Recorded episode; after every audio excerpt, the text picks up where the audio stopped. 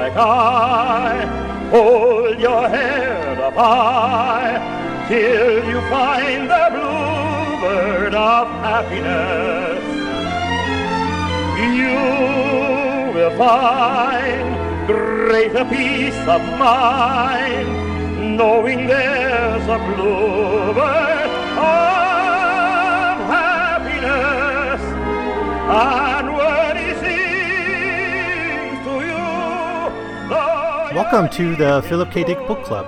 In each episode of this podcast, I look at one of the works of Philip K. Dick. And in this episode, I am taking a look at my. This is going to be my second part of my review and coverage of Dick's 1964 novel, The Simulacrum. Uh, so if you're just joining us, I encourage you to go back and listen to the first um, episode where I examine chapters 1, 2, and 3. But uh, each episode of this novel will cover three chapters of the simulacrum. So this, this episode will look at chapters 4, 5, and 6. Um, in the first part of the simulacrum, we learned that uh, our society is divided into Bes and, and Ges, uh, GEs and BEs. Uh, Ges are holders of a certain knowledge called uh, the Gemini, I think. I, I, for, I have it written down here somewhere. But this knowledge is essentially that der Alte is, uh, who's like the president that people vote for, is actually simply uh, a simulacrum, an android. Uh, um, and human. And she, but he marries, quote unquote, marries Nicole, who is the actual seeming head of state and the, the, the symbol of continuity that that people embrace. And she's to some people is a motherly figure, and to some people she's very much a, a sex object. And sometimes she can be both to the to the same person. We learn that many people are, are living in apartment complexes uh, in which they have, they have to stay in by studying and taking tests. And if they lo- fail this test, they can lose their lease and be sent off um, out into the world. We learn also that there's a major political movement emerging on the outskirts of this society called the Sons of Job, led by a guy named um, Goltz. And Goltz is a proto fascist, and he's very good at harnessing the energies of alienated young people or losers, people who lose their jobs. And thankfully, we have no shortage of losers in this novel for groups like the Sons of Job to, to choose from. He doesn't actually recruit anyone, but you know he gets close uh, a few times. So that's the main setting we have. Um, oh, we have also learned that that the psychiatry has just been deemed illegal, and thanks to the workings of the pharmaceutical conglomerate AG Chemie. And so we meet Egon Superb, who is the world's last practicing psychotherapist. The reason he's allowed to practice is because the government wants one person to remain ill, uh, not get proper medical care, instead send him to a, a quack, what in their view is a quack. Uh, we also met Nat Flieger, who is a man who is on a quest to get the last recording of the increasingly insane telekinetic perform- piano player uh, Richard Kongrosian. And we've met a pair of brothers, uh, Vince Strikerock and his brother Chick Strikerock. Uh, they both work for simulacrum companies, and Vince has just lost his wife and she's shacking up with with Chick, and he's very resentful about that, even though he has a better better job. And then we also met a man living also at the Abraham Lincoln Apartments with the Strikerocks, named Ian Duncan, who just feared he's going to lose his lease and lose his deposit and be sent off into the world. He thinks about emigrating, but he believes he has one last chance for happiness, and that is maybe by impressing Nicole at the talent shows and and maybe getting invited to the White House to perform for for Nicole uh, the, the, the mother of us all, if you will. So that's what happens in the first three chapters. Essentially, it's mostly just laying laying the groundwork, you know, as Dick always does in his early chapters.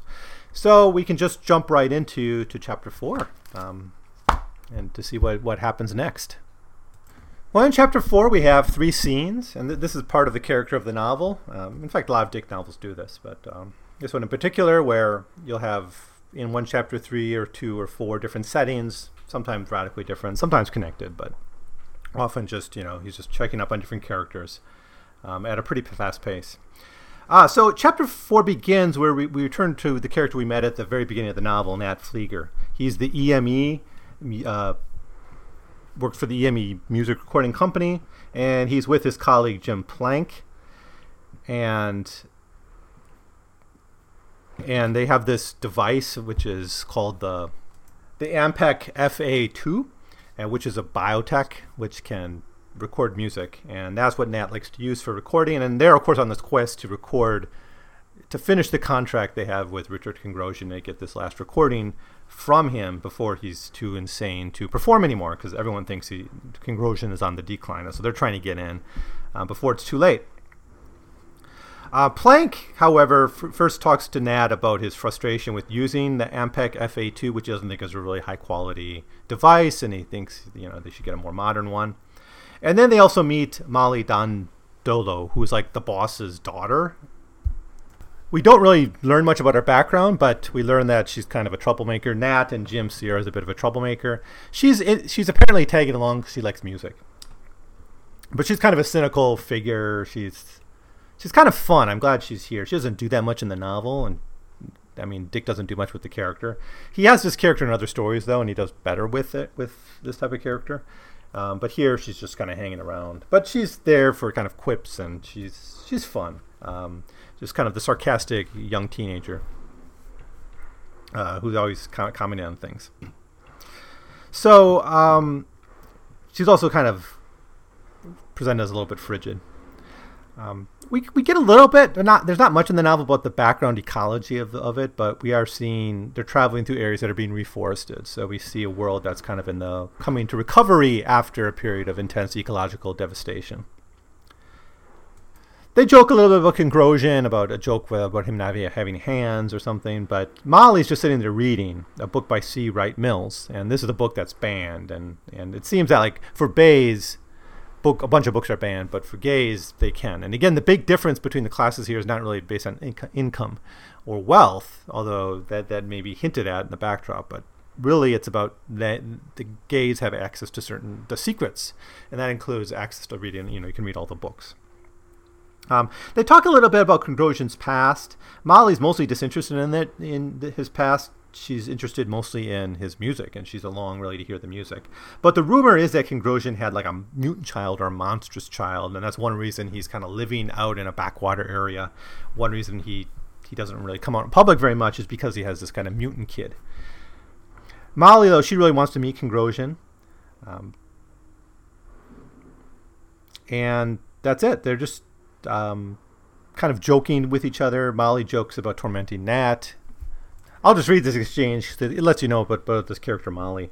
Uh, her smile increased. It's as if she was actually laughing at him, he thought. Could you handle him? Make him do what you wanted? They both knew that, and it amused her. Do you want to marry me? Molly asked him. Are your intentions honorable in the old 20th century sense? Nat said, Are yours? She shrugged. Maybe I like monsters. I like you, Nat. You and your worm like F- FA2 recording machine that you nourish and pamper. Like a wife or a pet or both. I do the same for you, Nat said. All at once he felt Jim Plank watching him, and he concentrated on watching the earth below them. It obviously embarrassed Jim, this exchange. Plank was an engineer, a man who worked with his body, a mere bay, as Molly had called him, but a good man. Talk of this was tough on Jim. And Nat thought on me, the one of us who really enjoys it is Molly, and she really does. It's not an affection, or it's not an affectation. So that that's that's this conversation. So again, they're on this quest to find Richard Kongrosian, and they're going to be on this quest for the entire novel. This is followed by a very short, short scene with Chick just getting into an auto car, which is just essentially a, an automated car, a self-driving car. And he thinks about emigrating. He thinks about life on Ganymede, um, and he has a very interesting quote here, which we almost got the sense of Kipple uh, here, Kipple's a concept that emerges in Do Androids Dream of Electric Sheep, of course, but you see threads of it throughout a lot of his work. I, I think there's a lot of kind of human beings that Dick kind of classifies as Kipple. Uh, now, Kipple reproduces, but it's kind of I'm not so much about whether it reproduces or not, but like garbage will reproduce, right? That's the idea. But that, or that garbage has a life of its own, but that there's people out there who are just kind of garbage, right? That that don't have a place in a world, especially like in Crack in Space, you see it. Certainly, all the characters in Do Androids Dream Like Electric Sheep are essentially Kippleized. Um, but this kind of tr- the, the, trashiness underneath all of civilization, um, if you look, you just scratch under the surface, is, is there. And he, so he he's thinking about discoveries of life on Ganymede, and this is what he thinks. Old time civilization, Chick said to himself. The next layer down, just on the verge of being uncovered by the auto shovels operating in the air, airless, near weightless void of mid space of the big planet moons. We're being robbed, he decided. The next layer down will be comic books, contraceptions, empty Coke bottles, and they, the authorities, won't tell us. Who wants to find out that the entire solar system has been exposed to Coca Cola for a period of two million years? It was, to him, impossible to imagine civilization, any kind of life form that has not contrived Coke. Otherwise, how could it authentically be called a civilization? But then he thought, I'm letting my bitterness get ahead of me. Maury wouldn't like it. Better curb it before I arrive. Bad for business. And we must have business as usual. That's the watchword of the day, if not the century. After all, that's really all that separates me from my younger brother my ability to face fundamentals and not get lost in the maze of external rituals. And that's that's it. Um, but he also destroys a flying commercial kind of bug thing. So commercials come at you, and this commercial is, I think we got the company name, yeah, Nits. So Nits, they send these commercials out to people, and I think they're almost like Google Ads because they they seem to go right to what people's anxieties are. And this commercial says, "Say, haven't you sometimes said to yourself, I bet other people in restaurants can see me?" And you're puzzled as to what the serious, baffling problem of being conspicuous, especially, and then Chick destroys it. Now, one character who's going to be highly affected by these ads is, is going to be Kongrosian, as we'll see in future chapters. So now we meet in the third scene in chapter four, we meet Nicole. And this whole scene is a meeting between Nicole and the Prime Minister of Israel, a man named Emil. Um, Emil Stark. Sorry, I can't read my own handwriting sometimes. And they, they and they talk about the Triumph time travel plot that's going on. And essentially, Nicole's telling the prime minister of Israel that they've chosen Goering, Herman Hermann Goering, right, who is the head of the Luftwaffe, high level Nazi, as the one to bring to their own time to to parlay with, as it will. And actually, you know, I'm still not entirely sure how what this plan was supposed to do. I, I don't know if Dick just wanted to bring Goering into the plot somehow, um, because he doesn't actually do that much. Um, or if you wanted to talk about Nazism and needed a way to do it, I think this is actually one of the weaker parts of the novel, just because it's not really very well explained to what's entirely going on here. But the idea, I guess, so there's this commission called the Wolf Commission, which is behind this time travel stuff, and they have the von Lessing technology, which is the time travel technology, and they said we're going to bring Goering, and it seems from the conversation with Stark that the goal here is basically to to turn the change the course of the Third Reich. So they don't engage in World War II, and therefore this is of interest to people like Goering because you can then show Goering that you will lose the war. Hitler's Hitler's going to lose the war, so it's best not to get involved with it. And in doing so, save the lives of, of Jews. At least that's what Stark is interested in doing. Nicole, though, doesn't seem to like the plan, and we, we see that Nicole seems to have limits to her power. She doesn't want to mess with the t- timeline. She doesn't want to mess with the past, so she's a little anxious about that. And she doesn't think Goering is the right person to do it. But it seems saving the Third Reich, and in doing so, saving the lives of all these Jews, is the goal here. And, you know, the fact that this society has so many fascist elements, and you have a fascist movement rising up, maybe there's a goal here to keep you know, to make it so that the Nazi Germany never failed. You know, I'm not quite sure, but you know, there's a question that comes up, and I think Stark asked it: is like, can the Third Reich even be saved? And Stark's of the opinion, obviously, it can't be saved because it's just like internally flawed. There's a that's why this this plan's not really going to work. Uh, but his main, main concern seems to be uh, saving these lives of the victims of the Holocaust.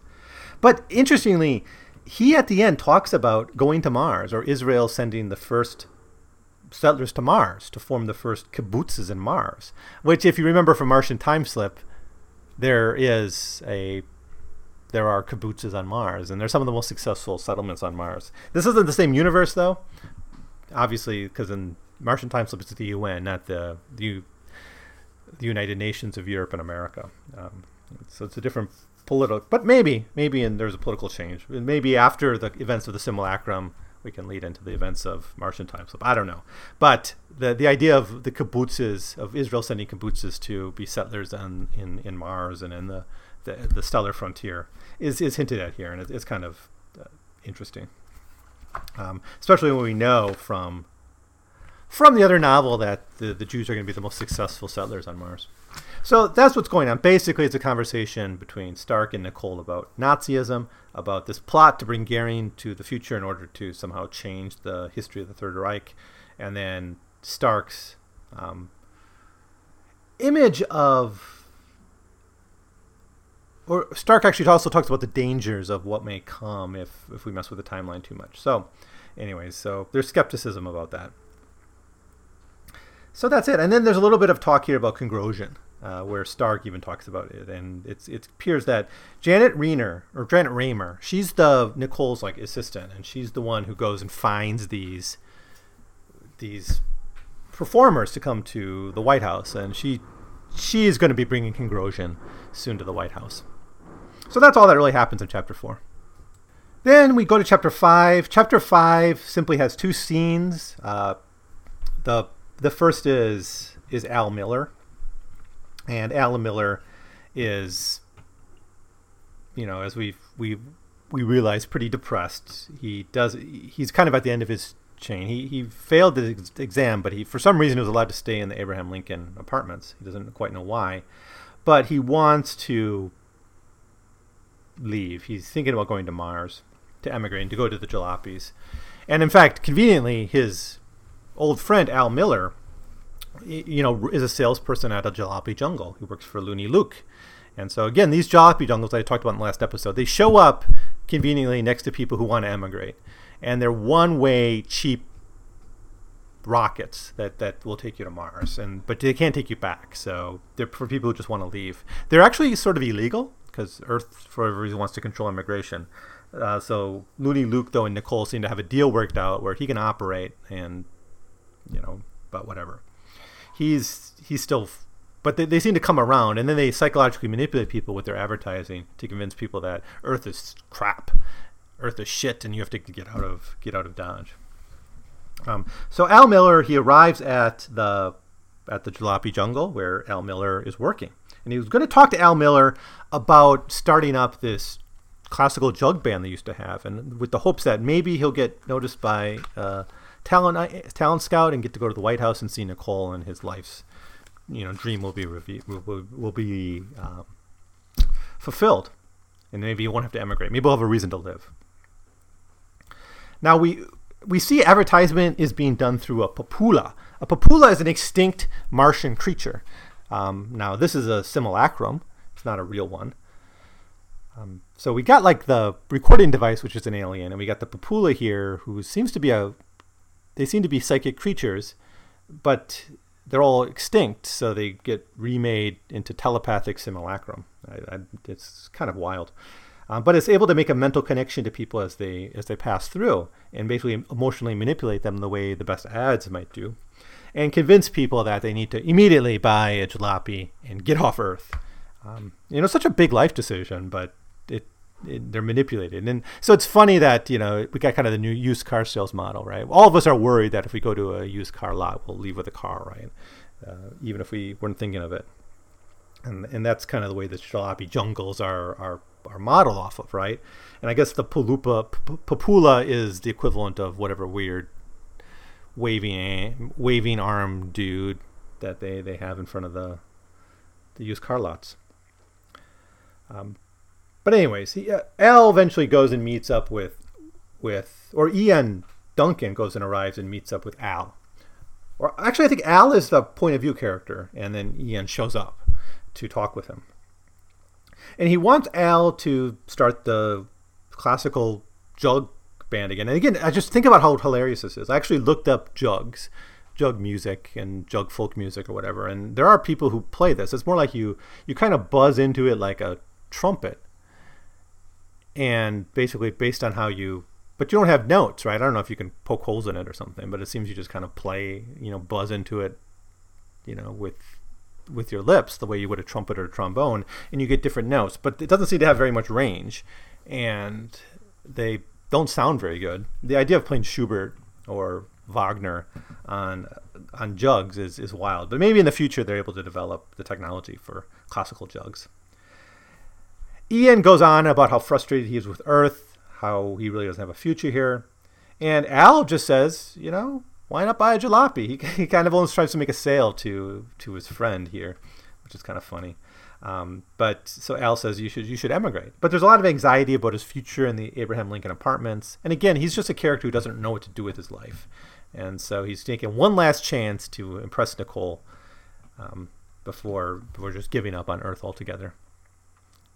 Now, to see how influenced Ian is by Nicole, at one point he actually thinks you know, maybe the reason the world's so horrible is because Nicole's having sinus headaches. And apparently this is big news that Nicole's having sinus headaches. And the fact that this can like affect the entire world is something that Ian seems to take very seriously. And he's not the only one, it seems. A lot of characters put give Nicole this kind of quasi like supernatural mystical power. It, it they're I mean everyone's in love with her, certainly, either as a mother or as a but um, either as a mother or potential lover. Um, but it, it's kind of fascinating that Dick imagined this, and I don't know if any celebrities have that same power. I, I think we, we kind of recycle our celebrities so quickly these days that no one will have this. But you know, in Dick's days, celebrities stuck around a little bit longer, I think, and who knows. But I like the idea of making a celebrity the the true head of state. I guess England does it with the Queen and the royal family. But anyways, uh, at the end of the chapter or end of the section, Al just agrees, "Yeah, I'll get out my jug and we'll try it one more time." Um, then we move to to Chick, um, Chick Strike Rock, who, as we just saw last in the last chapter, was driving to work. Now he gets to work at Frau Zimmer's Associates, and this is a company that is falling apart. He likes working at small businesses, though. He likes, you know, the the environment, the casual nature of it. It's a very, very small business, though, and, and they make ersatz humans or simulacrum humans. Now, their main business is making um, f- like simulated families that will be bought by emigres to Mars because Mars doesn't have any people and you kind of live off by yourself on Mars. That you would actually then build a house and put a family in that house to be your neighbor. So these are simulated neighbors that would just kind of turn on the lights at night and you can say, oh, what are the drones doing? Maybe I'll go have a beer with them. You know, they're the perfect neighbors because you don't actually have to care about them because they're robots, but they're there when you need them, right? They're there if you need someone to talk to or to, to, to watch the game with or to play, you know, to smoke with or whatever. Really cool idea. That's their main business. But anyways, Frau Zimmer's is, is going out of business. They're they're really failing. And and Maury, the boss, Maury Frau Zimmer, basically tells Chick, you're you're fired, dude. It's not because I hate you. It's not you're bad. It's just I can't afford to keep you on. The business is just too bad. He eventually decides to keep him for a you know for a, for a bit, and he says like, well, I guess who cares, right? If I keep you on, I'll go out of business a few days early. It doesn't really matter.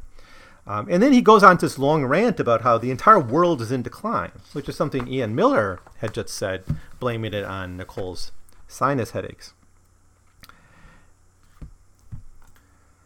And his proof, Maury's proof that the world's going to hell is the newspaper. And he's got this, you know, this. It's, it's just so wonderful that Dick included this. It's, it's beautiful stuff. Uh, he starts to read the newspaper article to him. And he says, so the headline is. Um, I'm trying to find it here. Okay, here's what he says. He says, The whole world's coming to an end. It's not just us, chick. It's not just Frau Zimmer Associates. Listen to this item in today's paper. The body of Orly Short, maintenance man, was discovered in the bottom of a six foot vat of gradually hardening chocolate at the St. Louis Candy Company. He raised his head. You get that? Gradually hardening chocolate. That's it. That's the way we live. I'll continue. Short, 52, failed to come home from work yesterday and. Okay, Chick interrupted. I understand what you're trying to say. It's one of those times. Exactly. Conditions are beyond any individual's power. It's just when you got to be fatalistic, you know, resign like. I'm resigning to see Frau Zimmer Associates for close forever. Frankly, that's next. Then he goes on with the story, reading the story. Brother in law, Antonio Costa, drove to the candy factory and to discover that three feet down in the chocolate, St. Louis police said, Maury savagely closed the newspaper. I mean, how are you going to go to work in an event like that? It's just too damn dreadful. It unhinges you. And the worst part of it's so dreadful, it's almost funny. End quote. So that's that's the story of, of chocolate, which becomes a metaphor for the decline of the whole world. The world decline is the hardening, uh, the slowly hardening of chocolate. Um, okay, so that that's chapter five. Just two quick scenes where we meet a couple of our losers. Um, now, Chick kind of diverted being a total loser for a little while because he's able to keep his job for a bit. But Ian is certainly on his last hope, hoping that Nicole will be interested in hearing his classical jug music. All right, chapter six, the last chapter I'll look at today. So in chapter six, we, we have two scenes, um, both sort of connected to Kongrosian. First, we actually do get to meet uh, Richard Kongrosian for the first time.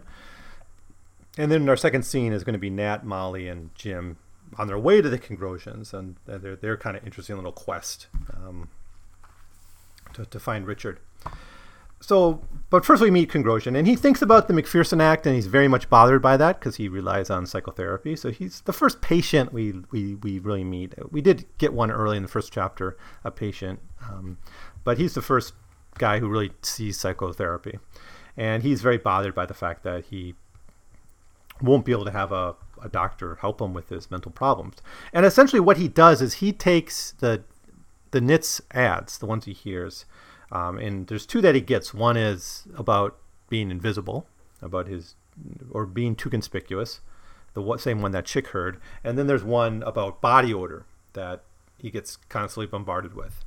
And he takes these things to be psychic truths and he he starts to actually think he's got this overpowered even deadly scent emanating from his body and later on he's going to think that he's invisible and no one can see him so he calls it like a phobic body odor uh, he seems to know it comes from the ads, and he seems to know it's it's a mental problem. But he also thinks it's real and can affect people, and he even thinks it can affect people through the phone. Like people on the phone can smell him, and and at one point he even imagines that maybe he can use this phobic phobic body odor as a weapon against A.G. Chemie for their support of the law, the McPherson law, which makes it impossible for him to go to a psychiatrist to get his mental health care that he needs because of his phobic body odor.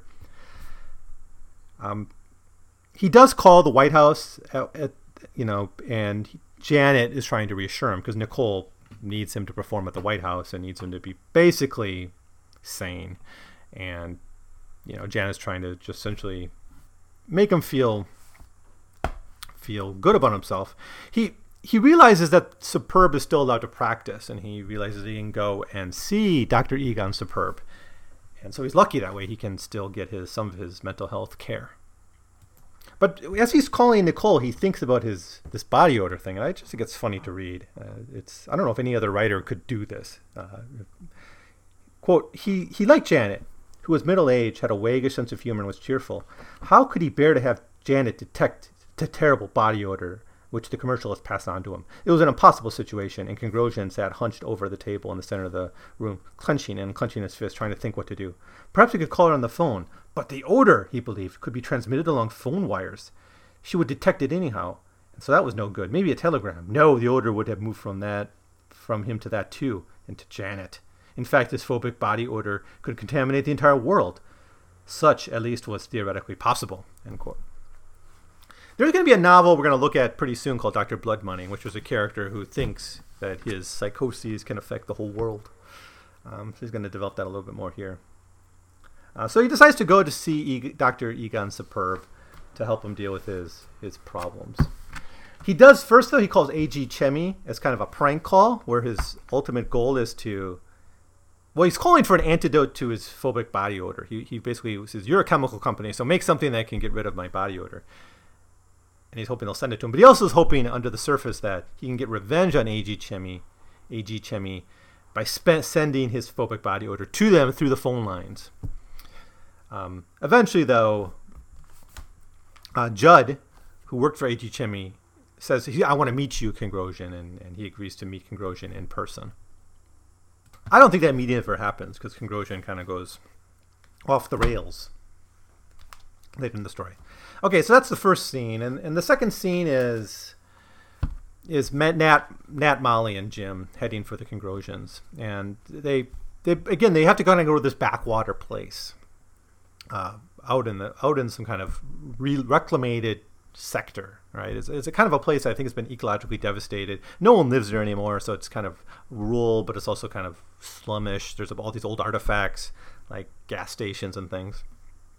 Um, so, anyways, they they they're gonna head to the Congrosians, and they have to go through this kind of area of, of the country. And they get an auto cab that arrives, and they ask them it's to take them to the Kongrosian house. And Nat wonders more and more about why anyone would live in this area. It's not just that Kongrosian's a recluse. He, he's not living just like in the nice mountain resort or something. He's actually choosing to live in a backwater slum. And, you know, the, the, you, you're forced to think about these rumors that Kongrosian has like a mutant child and maybe he's trying to hide from, from people entirely by being in the worst possible location. Here's how it's described. We're the entertainment, Nat decided. There certainly did not appear to be much else. The town now looked as it must before the fracas of 1980. The stores had tinted glass and plastic fronts, now chipped in disrepair beyond belief. And by a huge, abandoned, obsolete supermarket, he saw an empty parking lot, space for surface vehicles which no longer existed. For a man of ability to live here, Nat decided, it must be a form of suicide. It could only be a subtle, self-destructive, self-destructiveness that would cause Kongrosian to leave the vast and busy urban complex of Warsaw, one of the brightest centers of human activity and communication in the world, to come to this dismal, rain-drenched, decaying town. Or a form of penance? Could that be to punish himself for God knows what? Perhaps something to do with his special birth son, assuming what Molly said was correct? Do these people along these deteriorating streets know who lives among them? Nat wondered. Perhaps not. Probably Kongrosian keeps to himself, lives with his family, ignores the community. A recluse who wouldn't be up, or a recluse and who wouldn't be up here. And if they did know Kongrosian, they would be suspicious of him because he was an artist and because he was also, he was also a Psi. It was a double burden to bear. No doubt his concourse with these people. When he bought at the local grocery store, he eliminated his psychokinetic faculty and used his manual extremities like everyone else. Unless Kongrosian had even more courage than Nat realized. End quote. So that's that's Nat's thinking about this. Oh, by the way, this psychic powers you actually see the in the Kongrosian scene. He dials the phone with his psychic powers and you know all this. So it's all he just sits in his chair the whole time and he's able to do all this just with his with his teak power. So it's kind of fun. Um, so that's that. And then they see in this place of all places a neo-Nazi mob. Now we, we realize later on that Goltz has control of the von Lessinger principle, so he's able to time travel. So maybe, like maybe Luke does too. That's why the jalopy jungles can be where people who want to emigrate are. Um, but Goltz is able to like put this mob where he wants it to be at a particular moment, I guess. Because it seems an odd place to have this, or maybe it's because the people living in this these kind of slums really don't have a future, and so they're the prime candidates to to join up with uh, Sons of Job. So, but Goltz was actually at this particular neo-Nazi um, rally. Um, the kind of the new right, alt right. These are the alt right folks. In, in, fact, there's so much in common here with the alt right that it's kind of amazing. Um, now, the reason Goltz can move around is time travel, and, and Dick here plays with the concept of how time travel can make so make someone immortal because you can always know when you're going to be assassinated or when you're going to be killed and then shape your life to fix that. Like if you can see in the future you're going to get cancer, then you get early cancer treatment, right? If you see you're going to be hit by a car, you can change things using time travel so you don't get hit by the car. So you can essentially set it up so you don't die. Um, you know, maybe you can't hold it off forever, but uh, Goltz is able to do that. So they eventually meet up with Goltz, this little party of, of EME recorders, uh, eventually meet up with Goltz. Uh, he knows Flieger, and he knows his, and he knows his mission is to see Kongrosian. Goltz then says, "Well, you're not going to be able to record Kongrosian now, but why don't you record me? You know, I'll give you a, a 30 minute spoken spoken word album where I'll go on my Nazi rants, my fascist rants, and you can then sell it to, you know, as a record." And then Nat Flieger says, Well, no, I'm not going to give credence to your anti Semitic nonsense. And Goltz says, What are you talking about? I'm a Jew. And he says, I'm only opposed to Der Alte and the Der Alte system. Then the Der Alte are the real inha- inheritors of the Nazi power and the system of Nazi rule. And so now we maybe this helps put the context the, the effort of of the government to to maybe save the Nazi regime and, and this whole meeting with with uh, Goering gives you know maybe it's all about not necessarily saving Jews because even Stark is a bit skeptical that that's the real agenda, but maybe it has a lot more to do with you know perpetuating uh, keeping Nazi rule and power. And Goltz says, I'm just against that stuff. Um, and Flieger is, in, Flieger is invited into the, the movement. So he's another character who's at least tempted. He's not. He's probably the least likely to join. Ian and Chic are much more likely to join uh, the Sons of Job, actually. But he's invited in, and Goltz is just pleased that he's able to put the movement in into a new light uh, in his meeting with Flieger. So it's a it's it's it's rather interesting. But what we have here is the idea of with the the discussion of Goltz being immortal is essentially about the immortality of the right. And I think the way what Dick is doing with this is suggesting kind of the perpetuation of of the, the radical right. That it's never going to go away. It's always going to be with us. And you know, of course, it's symbolized here by Goltz as a time traveler, who's able to use time travel to keep alive, and the the fact that the Der Alte is inheriting the Nazi past, and then this whole effort to keep the the Third Reich alive by getting rid of Hitler or or kind of they had to try to assassinate him. That was the earlier strategy. Now they're trying to deal with Goering to do this anyways, there's this idea here that the right is always surviving, and of course you have this maybe in the Man in the High Castle, um, and some other works too. Just the, the the essential idea that the the right wing is going to always be with us. It's not something we can get away from. And I think that's something that's been proven to be historically true. We're seeing the rise of neo Nazis today. Uh, we, we have the alt right we have Jordan Peterson, we have Richard Spencer, and these people, and they're becoming more and more powerful and more and more um, influential uh, among people, and they often attract these disaffected young people, the same kind of people who get attracted to the Sons of Job in this book. So a bit a bit frightening and its parallels to our own time, I'd have to say. So that does it for my my the second part of my coverage of the simulacrum. Uh, so in the next episode, I'll look at chapters 7, 8, and 9. As always, I'll be looking at, for this book at least, looking at three chapters at a time. So thank you as always for listening. If you have your own comments about this, is there anything I missed, anything I should say more about, or anything you think I, I misinterpreted or looked at oddly, please leave your comments below uh, and send me an email or send me an email at 100pagescast at gmail.com. Um, I'd love to hear from you. So uh, that's it. Thanks so much for for uh, listening, and I'll be back next time with part three of my review of the